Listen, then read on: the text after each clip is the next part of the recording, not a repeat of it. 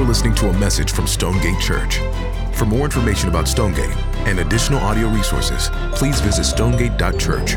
In light of today being Father's Day, I, I want to consider a passage out of Judges chapter 2. And this passage, in a lot of ways, helps us see the importance of pastoring and parenting in the home. It helps to see the importance of getting the gospel down into the next generation.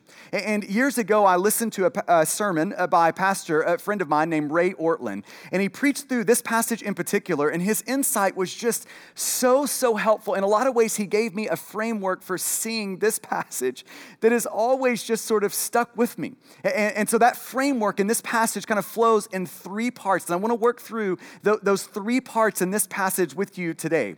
Uh, there's a warning in this passage, uh, there's an invitation in this passage, and then there's an encouragement in this passage a warning, an invitation, and an encouragement.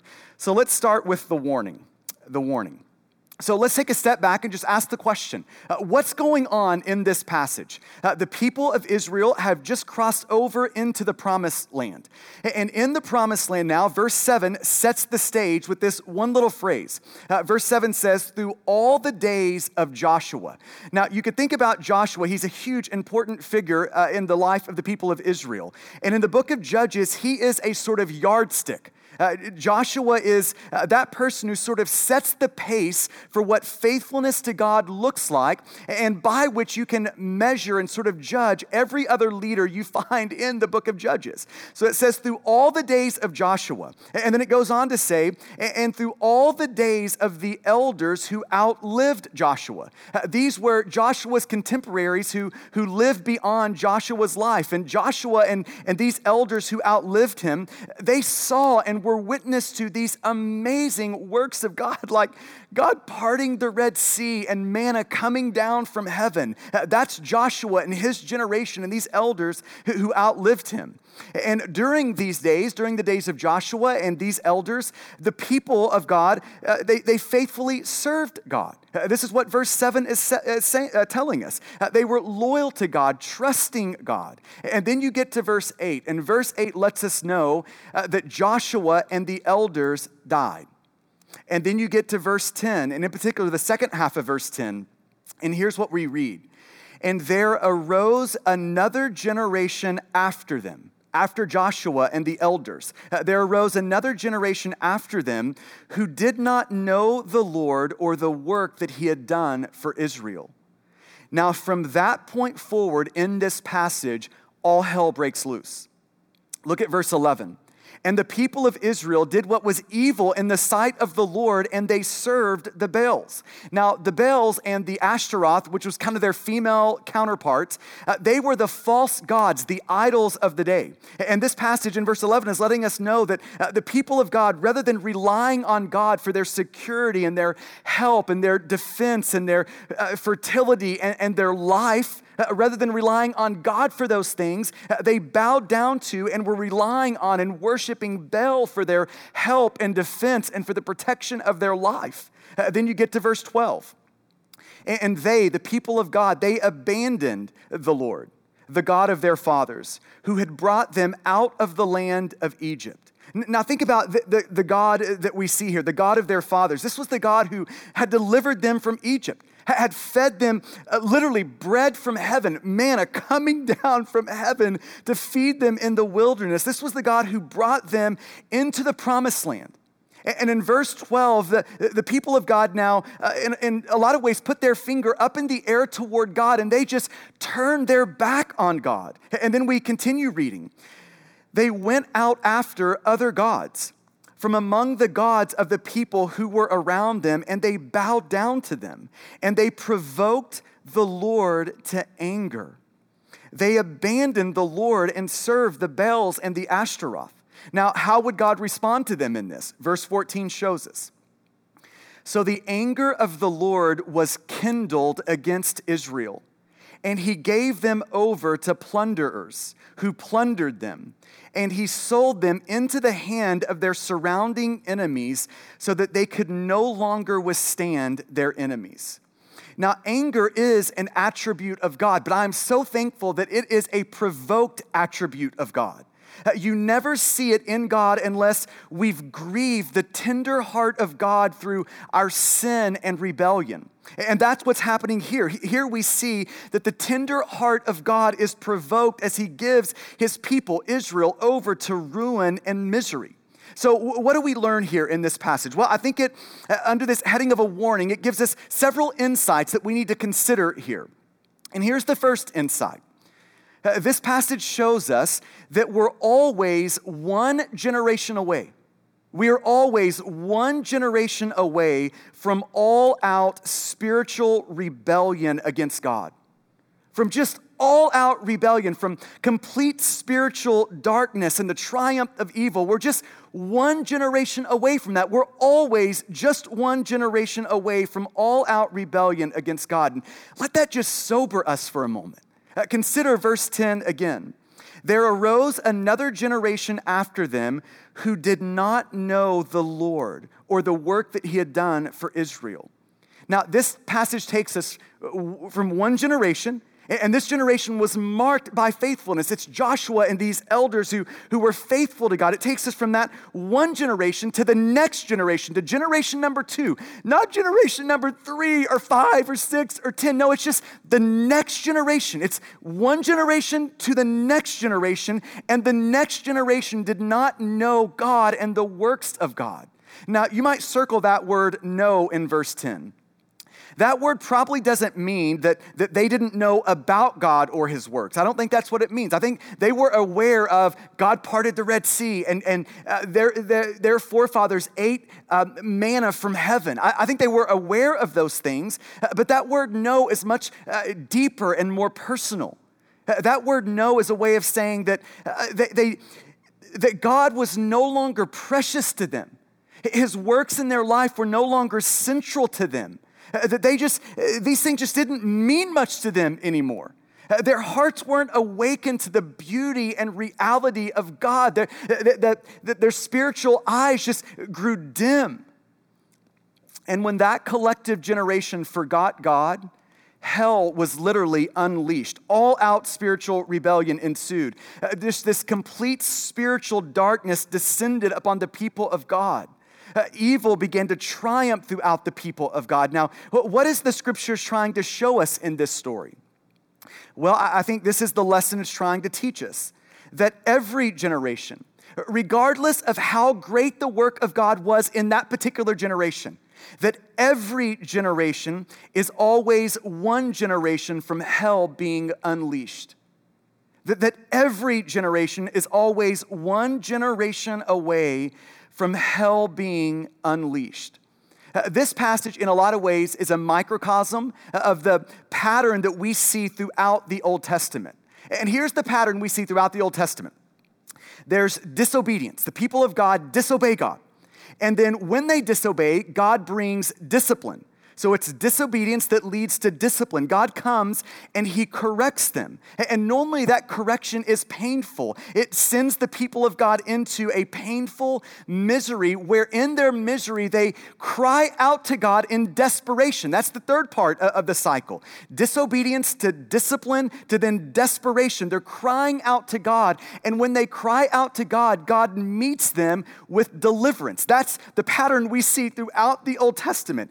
Disobedience obedience, discipline, eh, then you've got desperation, then deliverance. Eh, now, the question when I look at that pattern throughout the Old Testament is uh, why is it that the people of God so quickly go from deliverance over here? God does this mighty work in their life, but they go from deliverance back into disobedience so quickly. Why is that? And I think that's the second insight this passage shows us. Why do we go from deliverance to disobedience so quickly? Well, here's the insight we are born ready to worship Baal. We are born ready. We come out of the womb ready to worship false gods. Now, part of what this passage shows us is that all generation one, Joshua and the elders, all generation one had to do was nothing was just sort of get out of the way. All generation number one had to do was nothing for generation two to get on their faces before false gods and worship them. All they had to do was nothing. All they had to do was just sort of get out of the way. And generation number two was worshiping false gods. Now, this is showing us something about human nature east of Eden. Uh, due to the sin of our first parents, a darkness has spread into the heart of every human being. Uh, because of Genesis chapter 3, we lost our native love and trust of God. Uh, listen to one pastor describe this. He says that we are all born both adorable and criminal. Like we come out of the womb, and yes, we are adorable, but we're also criminal. He goes on to say, We typically grow up to be fairly nice people, but the truth is, we are nice, evil people. And we prove it again and again. He, he goes on to say, Our precious, adorable children are born ready to worship Baal. And our darling adorables, our newborn little babies that are so precious, our darling adorables are tomorrow's pagans. That, that is so true. When Augustine, an early church father, talked about original sin, how um, that sort of spiritual darkness has infected every one of our hearts. He, he points to kids, our darling adorables. And, and he, I love what he says. He says, Well, I actually kind of hate it too. Uh, but he says, If that sweet baby, that, that newborn little baby had the strength and capacity, uh, they wouldn't just cry to their mother for milk. Uh, no, they would turn around, grab their mother by the throat, and demand that milk. Uh, that is the sort of spiritual darkness that has invaded every human heart. And that's what this passage is showing us uh, that we aren't born open to God, we are born closed to God. Uh, that we don't come out of the womb ready to love Jesus. We come out of the womb spring loaded to reject Jesus, uh, to rebel against Jesus. And here's the third insight. Uh, the third insight, in light of the first two, uh, the third insight is this in light of we're all born ready to worship Baal, here's the third insight. Every generation, every generation has to be evangelized with the gospel of Jesus Christ. Every generation has to be freshly taught the gospel again. We cannot assume that the next generation will just somehow sort of just start to love Jesus. We cannot assume that. We cannot assume that the fresh way that God met one generation is enough for the next generation. Uh, we cannot assume uh, that the faith of one generation will somehow mysteriously just sort of show up in the next generation. We cannot assume those things, and this passage proves that. Uh, Joshua and his generation experienced God in a real and deep and vital sort of way. But their experiences of God were not enough for their children. And why is that? It's because every generation comes into the world with a dark heart. So every generation must have a fresh encounter with the living God of the Bible. Every generation. Uh, this passage is showing us what will happen. Not what might happen, but what will happen if we adults are okay with our kids sort of passing through life without entering into a living, breathing, vibrant relationship with Jesus. Now, that's the warning of this passage. It is just, in a lot of ways, a, a, siren. It's, it's an alarm helping us see uh, the danger we're all in. We're all one generation away from all out spiritual rebellion. That's the warning. But now, the invitation. Embedded into virtually every warning from God is an invitation from God. Um, I, you probably remember the story of Jonah. God tells Jonah to go and preach to Nineveh. And Jonah walks reluctantly into the heart of this godless city. Um, think New York City, think Times Square. Uh, that, that's where Jonah walks into this huge city and he just sort of preaches a sermon right there in Times Square. And here's his sermon. It's really short and sweet. Here's his sermon um, Hey, people, in 40 days, God is going to destroy you. That, that was his sermon. Um, it was a very seeker sensitive type sermon. Hey, in 40 days, you're all gonna be dead. That was Jonah's sermon. And miraculously, the people of Nineveh fall on their faces. They repent of their sin and they turn back to God. It was an amazing moment. And in Jonah chapter 3, verse 10, we read this When God saw what they did, the people of Nineveh turning from their sin and coming back to Him, when, they, when God saw what they did, how they turned from their evil way, God relented of the disaster that He had said He would do to them. And He did not do it. Rather than destroying Nineveh, God blessed Nineveh. Now, that informs the way we should read warnings in the scriptures. Embedded into every warning from God is an invitation from God. It's an invitation from God to say, it doesn't have to be that way. If you'll open yourself up to me, if you'll turn from your sin and come back to me, I will bless you and not destroy you. And every warning is that sort of an invitation from God. And that is also true in the warning that we see in Judges chapter 2.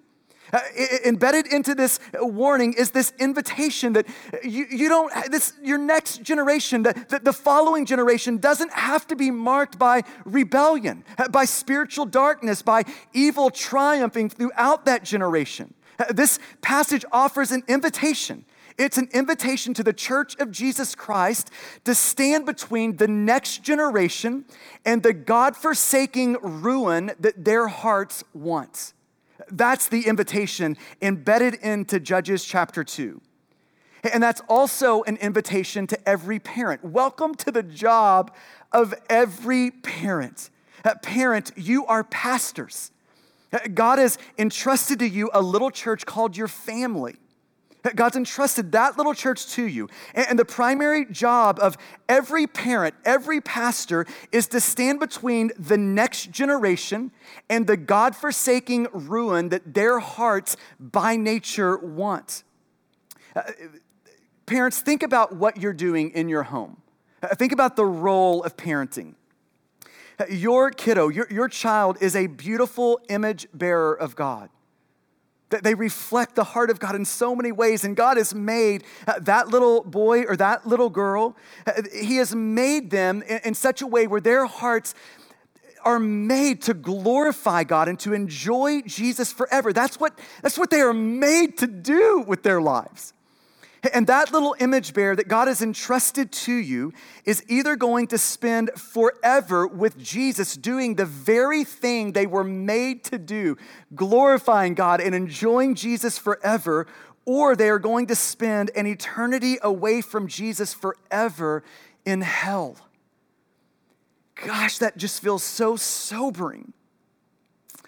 And here's the problem that every parent has to face that little image bearer of God comes out of the womb mistaking God for an enemy. Uh, when they, when they come out of the womb and they look at God, he, he appears to them just by their sort of native vision, affected by sin, uh, not as a gracious, good God. He appears to them as an enemy that they cannot trust and they have to avoid. They arrive in your care as a parent, spring loaded to reject Jesus and embrace ruin. So the mission field of every parent starts right there in the crib. That's where the mission field starts. God's entrusted kids, all of our parents, God has entrusted kids into your care so that you can stand in the gap in front of them, so that you can teach them about Jesus, so that you can teach them that, that the very God that they think is against them is really a good and gracious God and dad who is for them. You have the privilege of modeling a vibrant, joyful, trusting, open relationship uh, to Jesus uh, in front of your kids. So that by the grace of God, you can pass down just a deep, rich, vibrant love of Jesus to them. Uh, one of the things we learn throughout the scriptures is that the Bible, over and over and over again, shows us that the primary link between one generation's vibrant love of Jesus and the next generation's vibrant love of Jesus is the parent to child link. That is the primary link through which the good news of Jesus gets from one generation to the next. Now, let me clarify the parent child link is not the only link. So, getting the gospel to the next generation is the responsibility of our entire church family. You may be empty nesters, you may be married and never had kids, you may be single uh, without kids. And this would apply to you. It's our whole church family embraces the responsibility to get the good news of Jesus down to the next generation. This is why every time when we do baby dedications, uh, we do a responsive reading together. Uh, where we get to affirm as a church, we feel this responsibility. Here's what we say to parents every time as a church family that we say to parents when they dedicate their children. We as a, a church say this to them we believe that raising godly children is a church wide command. And in this holy moment, you as parents and we as your church family covenant together to redeem the next generation and to be faithful in handing down the gospel of Jesus Christ. Uh, we as a church family receive that responsibility from Jesus. We don't want there to be a single kid in our church family who the good news of Jesus isn't passed down from this generation right down on into him.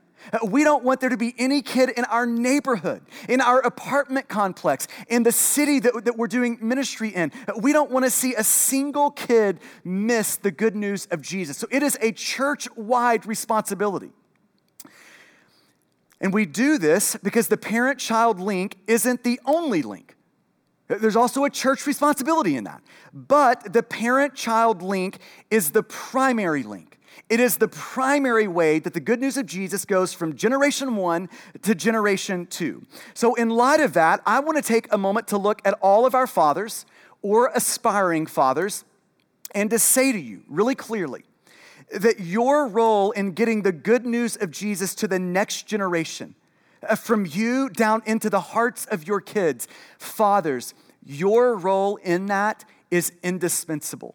It is critical. It is crucial. Your life and your voice forms a massive part of the link to get the good news of Jesus to the next generation. Now, if you're a father or an aspiring father, I'm about to read an extended quote uh, by a guy named Doug Wilson in his book Father Hunger. I just want you to listen really carefully to these words as I read uh, uh, uh, an extended quote here. He says, Most boys grow up, uh, growing up, need to be taught their strength. As when they are horsing around with their younger siblings, they are bigger and stronger and much more influential, let us say, than they think they are. But the need for teaching this lesson doesn't disappear when boys get past the age of horsing around. In their families, men are much more important, much more crucial, much more influential than they believe themselves to be. Now, all fathers, listen to this next line. It is the easiest thing in the world for a man to grow up, get married, have kids, and still think of himself the same way he did when he was a boy. Now, men, I, I want you to listen to that for a moment. He is saying that it's so easy for you uh, to get married, have some kids, and never for it never to dawn on you how big and influential your voice is inside of your family. It is so easy for you to think that there's a lot of voices in your family, and your voice is just sort of one of a lot of voices. And I want to look at every father out there and say, that is not true. You are a father, a father. And as a father, God has given you a unique voice, and there is no other voice on the planet that can replace the unique voice that He has given you in the heart of your son and daughters. It's a unique voice. So he goes on to say, words of reassurance, offered or withheld, are monumental in a child's growth. Words of encouragement or exhortation or patient teaching are the same. When a child has grown up under the devastation of unremitting harshness or the devastation of neglect, the one thing a father may not say is that, you know, it just wasn't that big of a deal. He goes on to say, of course, it was a big deal. Of course, it was. Fathers, your sons and daughters will, by the grace of God, be praying the Lord's Prayer for the rest of their life. And do you remember the first two words of the Lord's Prayer? Here's how the Lord's Prayer, when, when Jesus is teaching us how to pray, this is his first two words Our Father. Th- those are the first two words.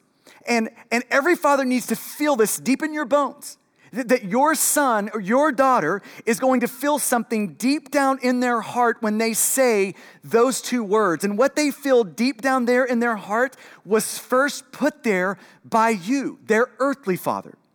Your kids will know you as father long before they're gonna know God as father. And what they know of you as father will shape how they see and think of God as father.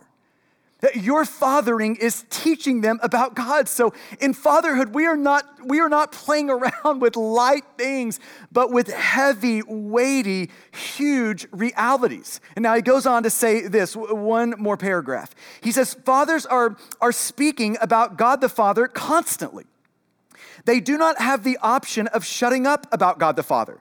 Uh, what they are saying may be true or false, but they are not in a position where they can refuse to say anything.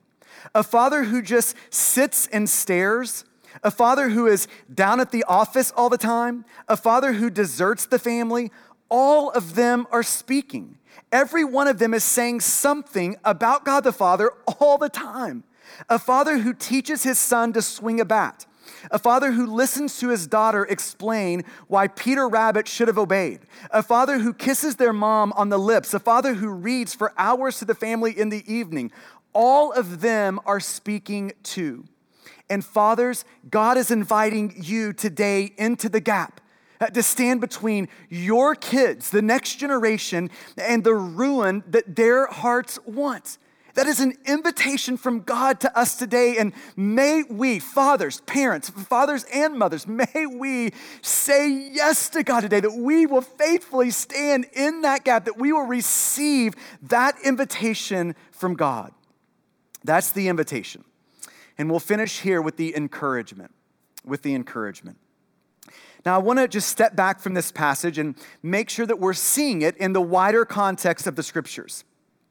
We know that we do not have the power in and of ourselves to sort of pull ourselves up by those bootstraps and just sort of do better. We know we don't have the, power to do that.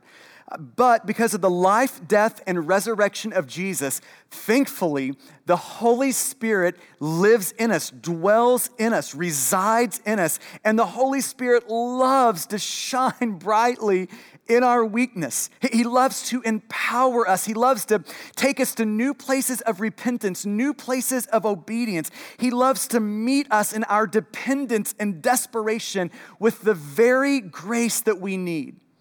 And one of the ways the Holy Spirit does that is by setting before us just a banquet feast of promises from the scriptures to nourish our soul, to feed our soul, and to encourage our soul to, to move into this invitation from God. And let me just rehearse a few of these promises in the scriptures. Uh, listen to this out of Isaiah chapter 44. Isaiah, looking to the future, says, for I will pour water on the thirsty land and streams on the dry ground. I will pour my spirit upon your offspring. I, I, will pour my spirit. This is God saying, I will pour my spirit upon your offspring and my blessing on your descendants.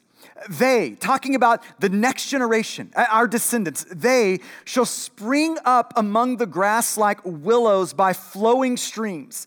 Then one, uh, sons and daughters, down the, the, the line, then one will say, I am the Lord's, and another will call on the name of Jacob, and another will write on his hand, just a big tattoo right there on his hand, the Lord's. That's, that, that, that's who I, whose I am. I am his servant, the Lord's, and, and name him himself by the name of Israel. Don't we want that for the next generation? Gosh, isn't that a beautiful promise that we can hold on to? Isaiah chapter 54. All your children shall be taught by the Lord. Gosh, don't we want the Lord to do that for our kids? All of your children shall be taught by the Lord, and great shall be the peace of your children. That's the kingdom Jesus is bringing with him. Or how about Zechariah chapter 8? And the streets of the, of the city shall be full of boys and girls playing in the streets. That's what a church should look like, uh, full of, of little boys and little girls enjoying Jesus and enjoying one another. Or how about 2 Timothy chapter 3? where Paul is writing to his son in the faith, Timothy, and he says, But as for you, Timothy, as for you, continue in what you have learned and have firmly believed, knowing from whom you learned it.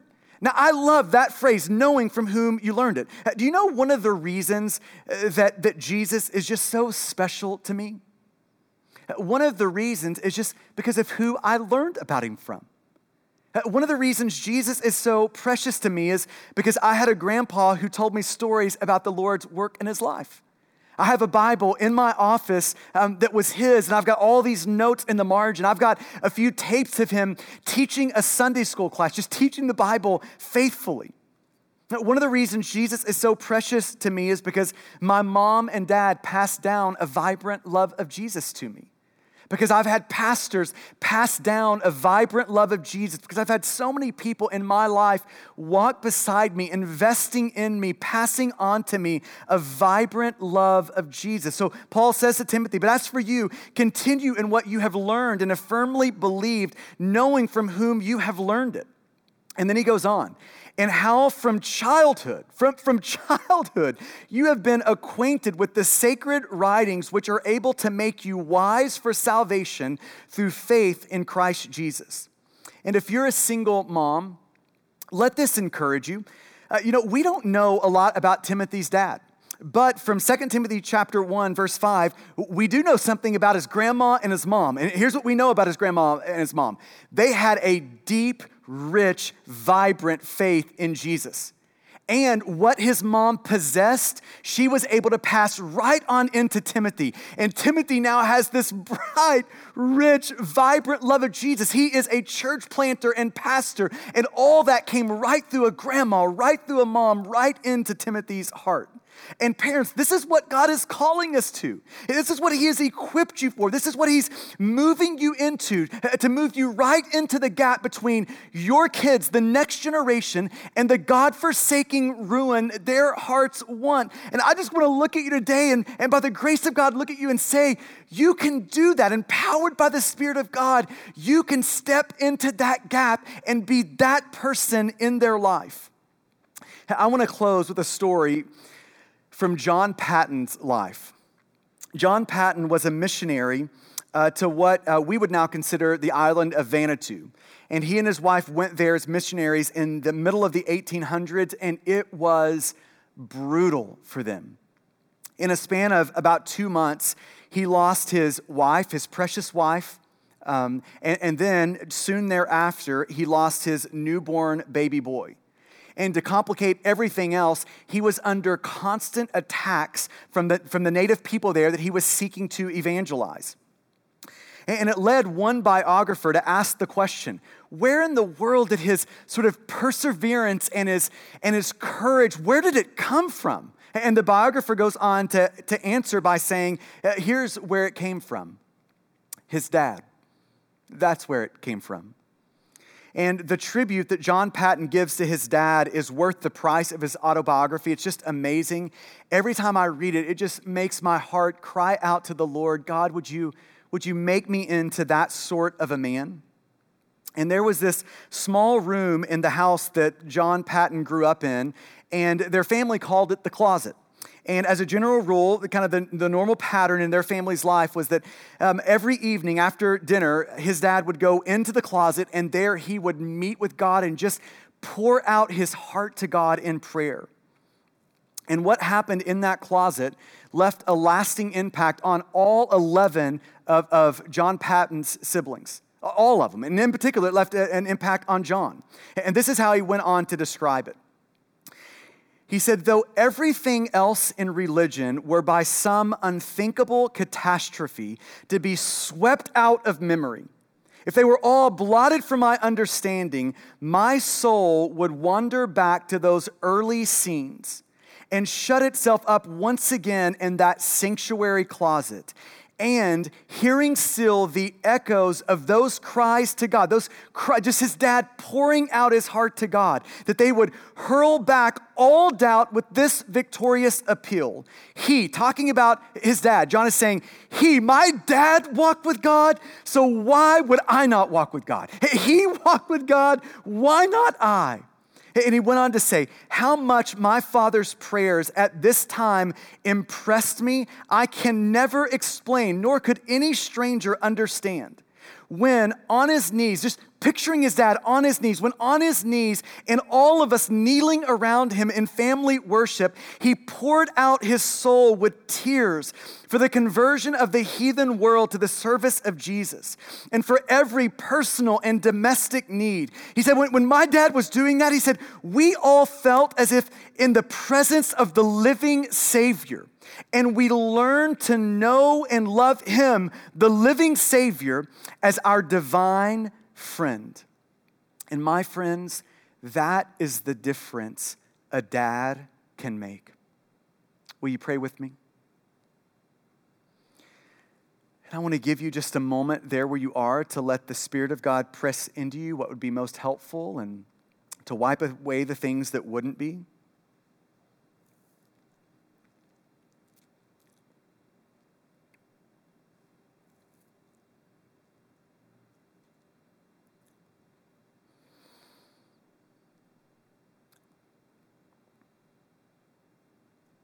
And to all of our fathers today.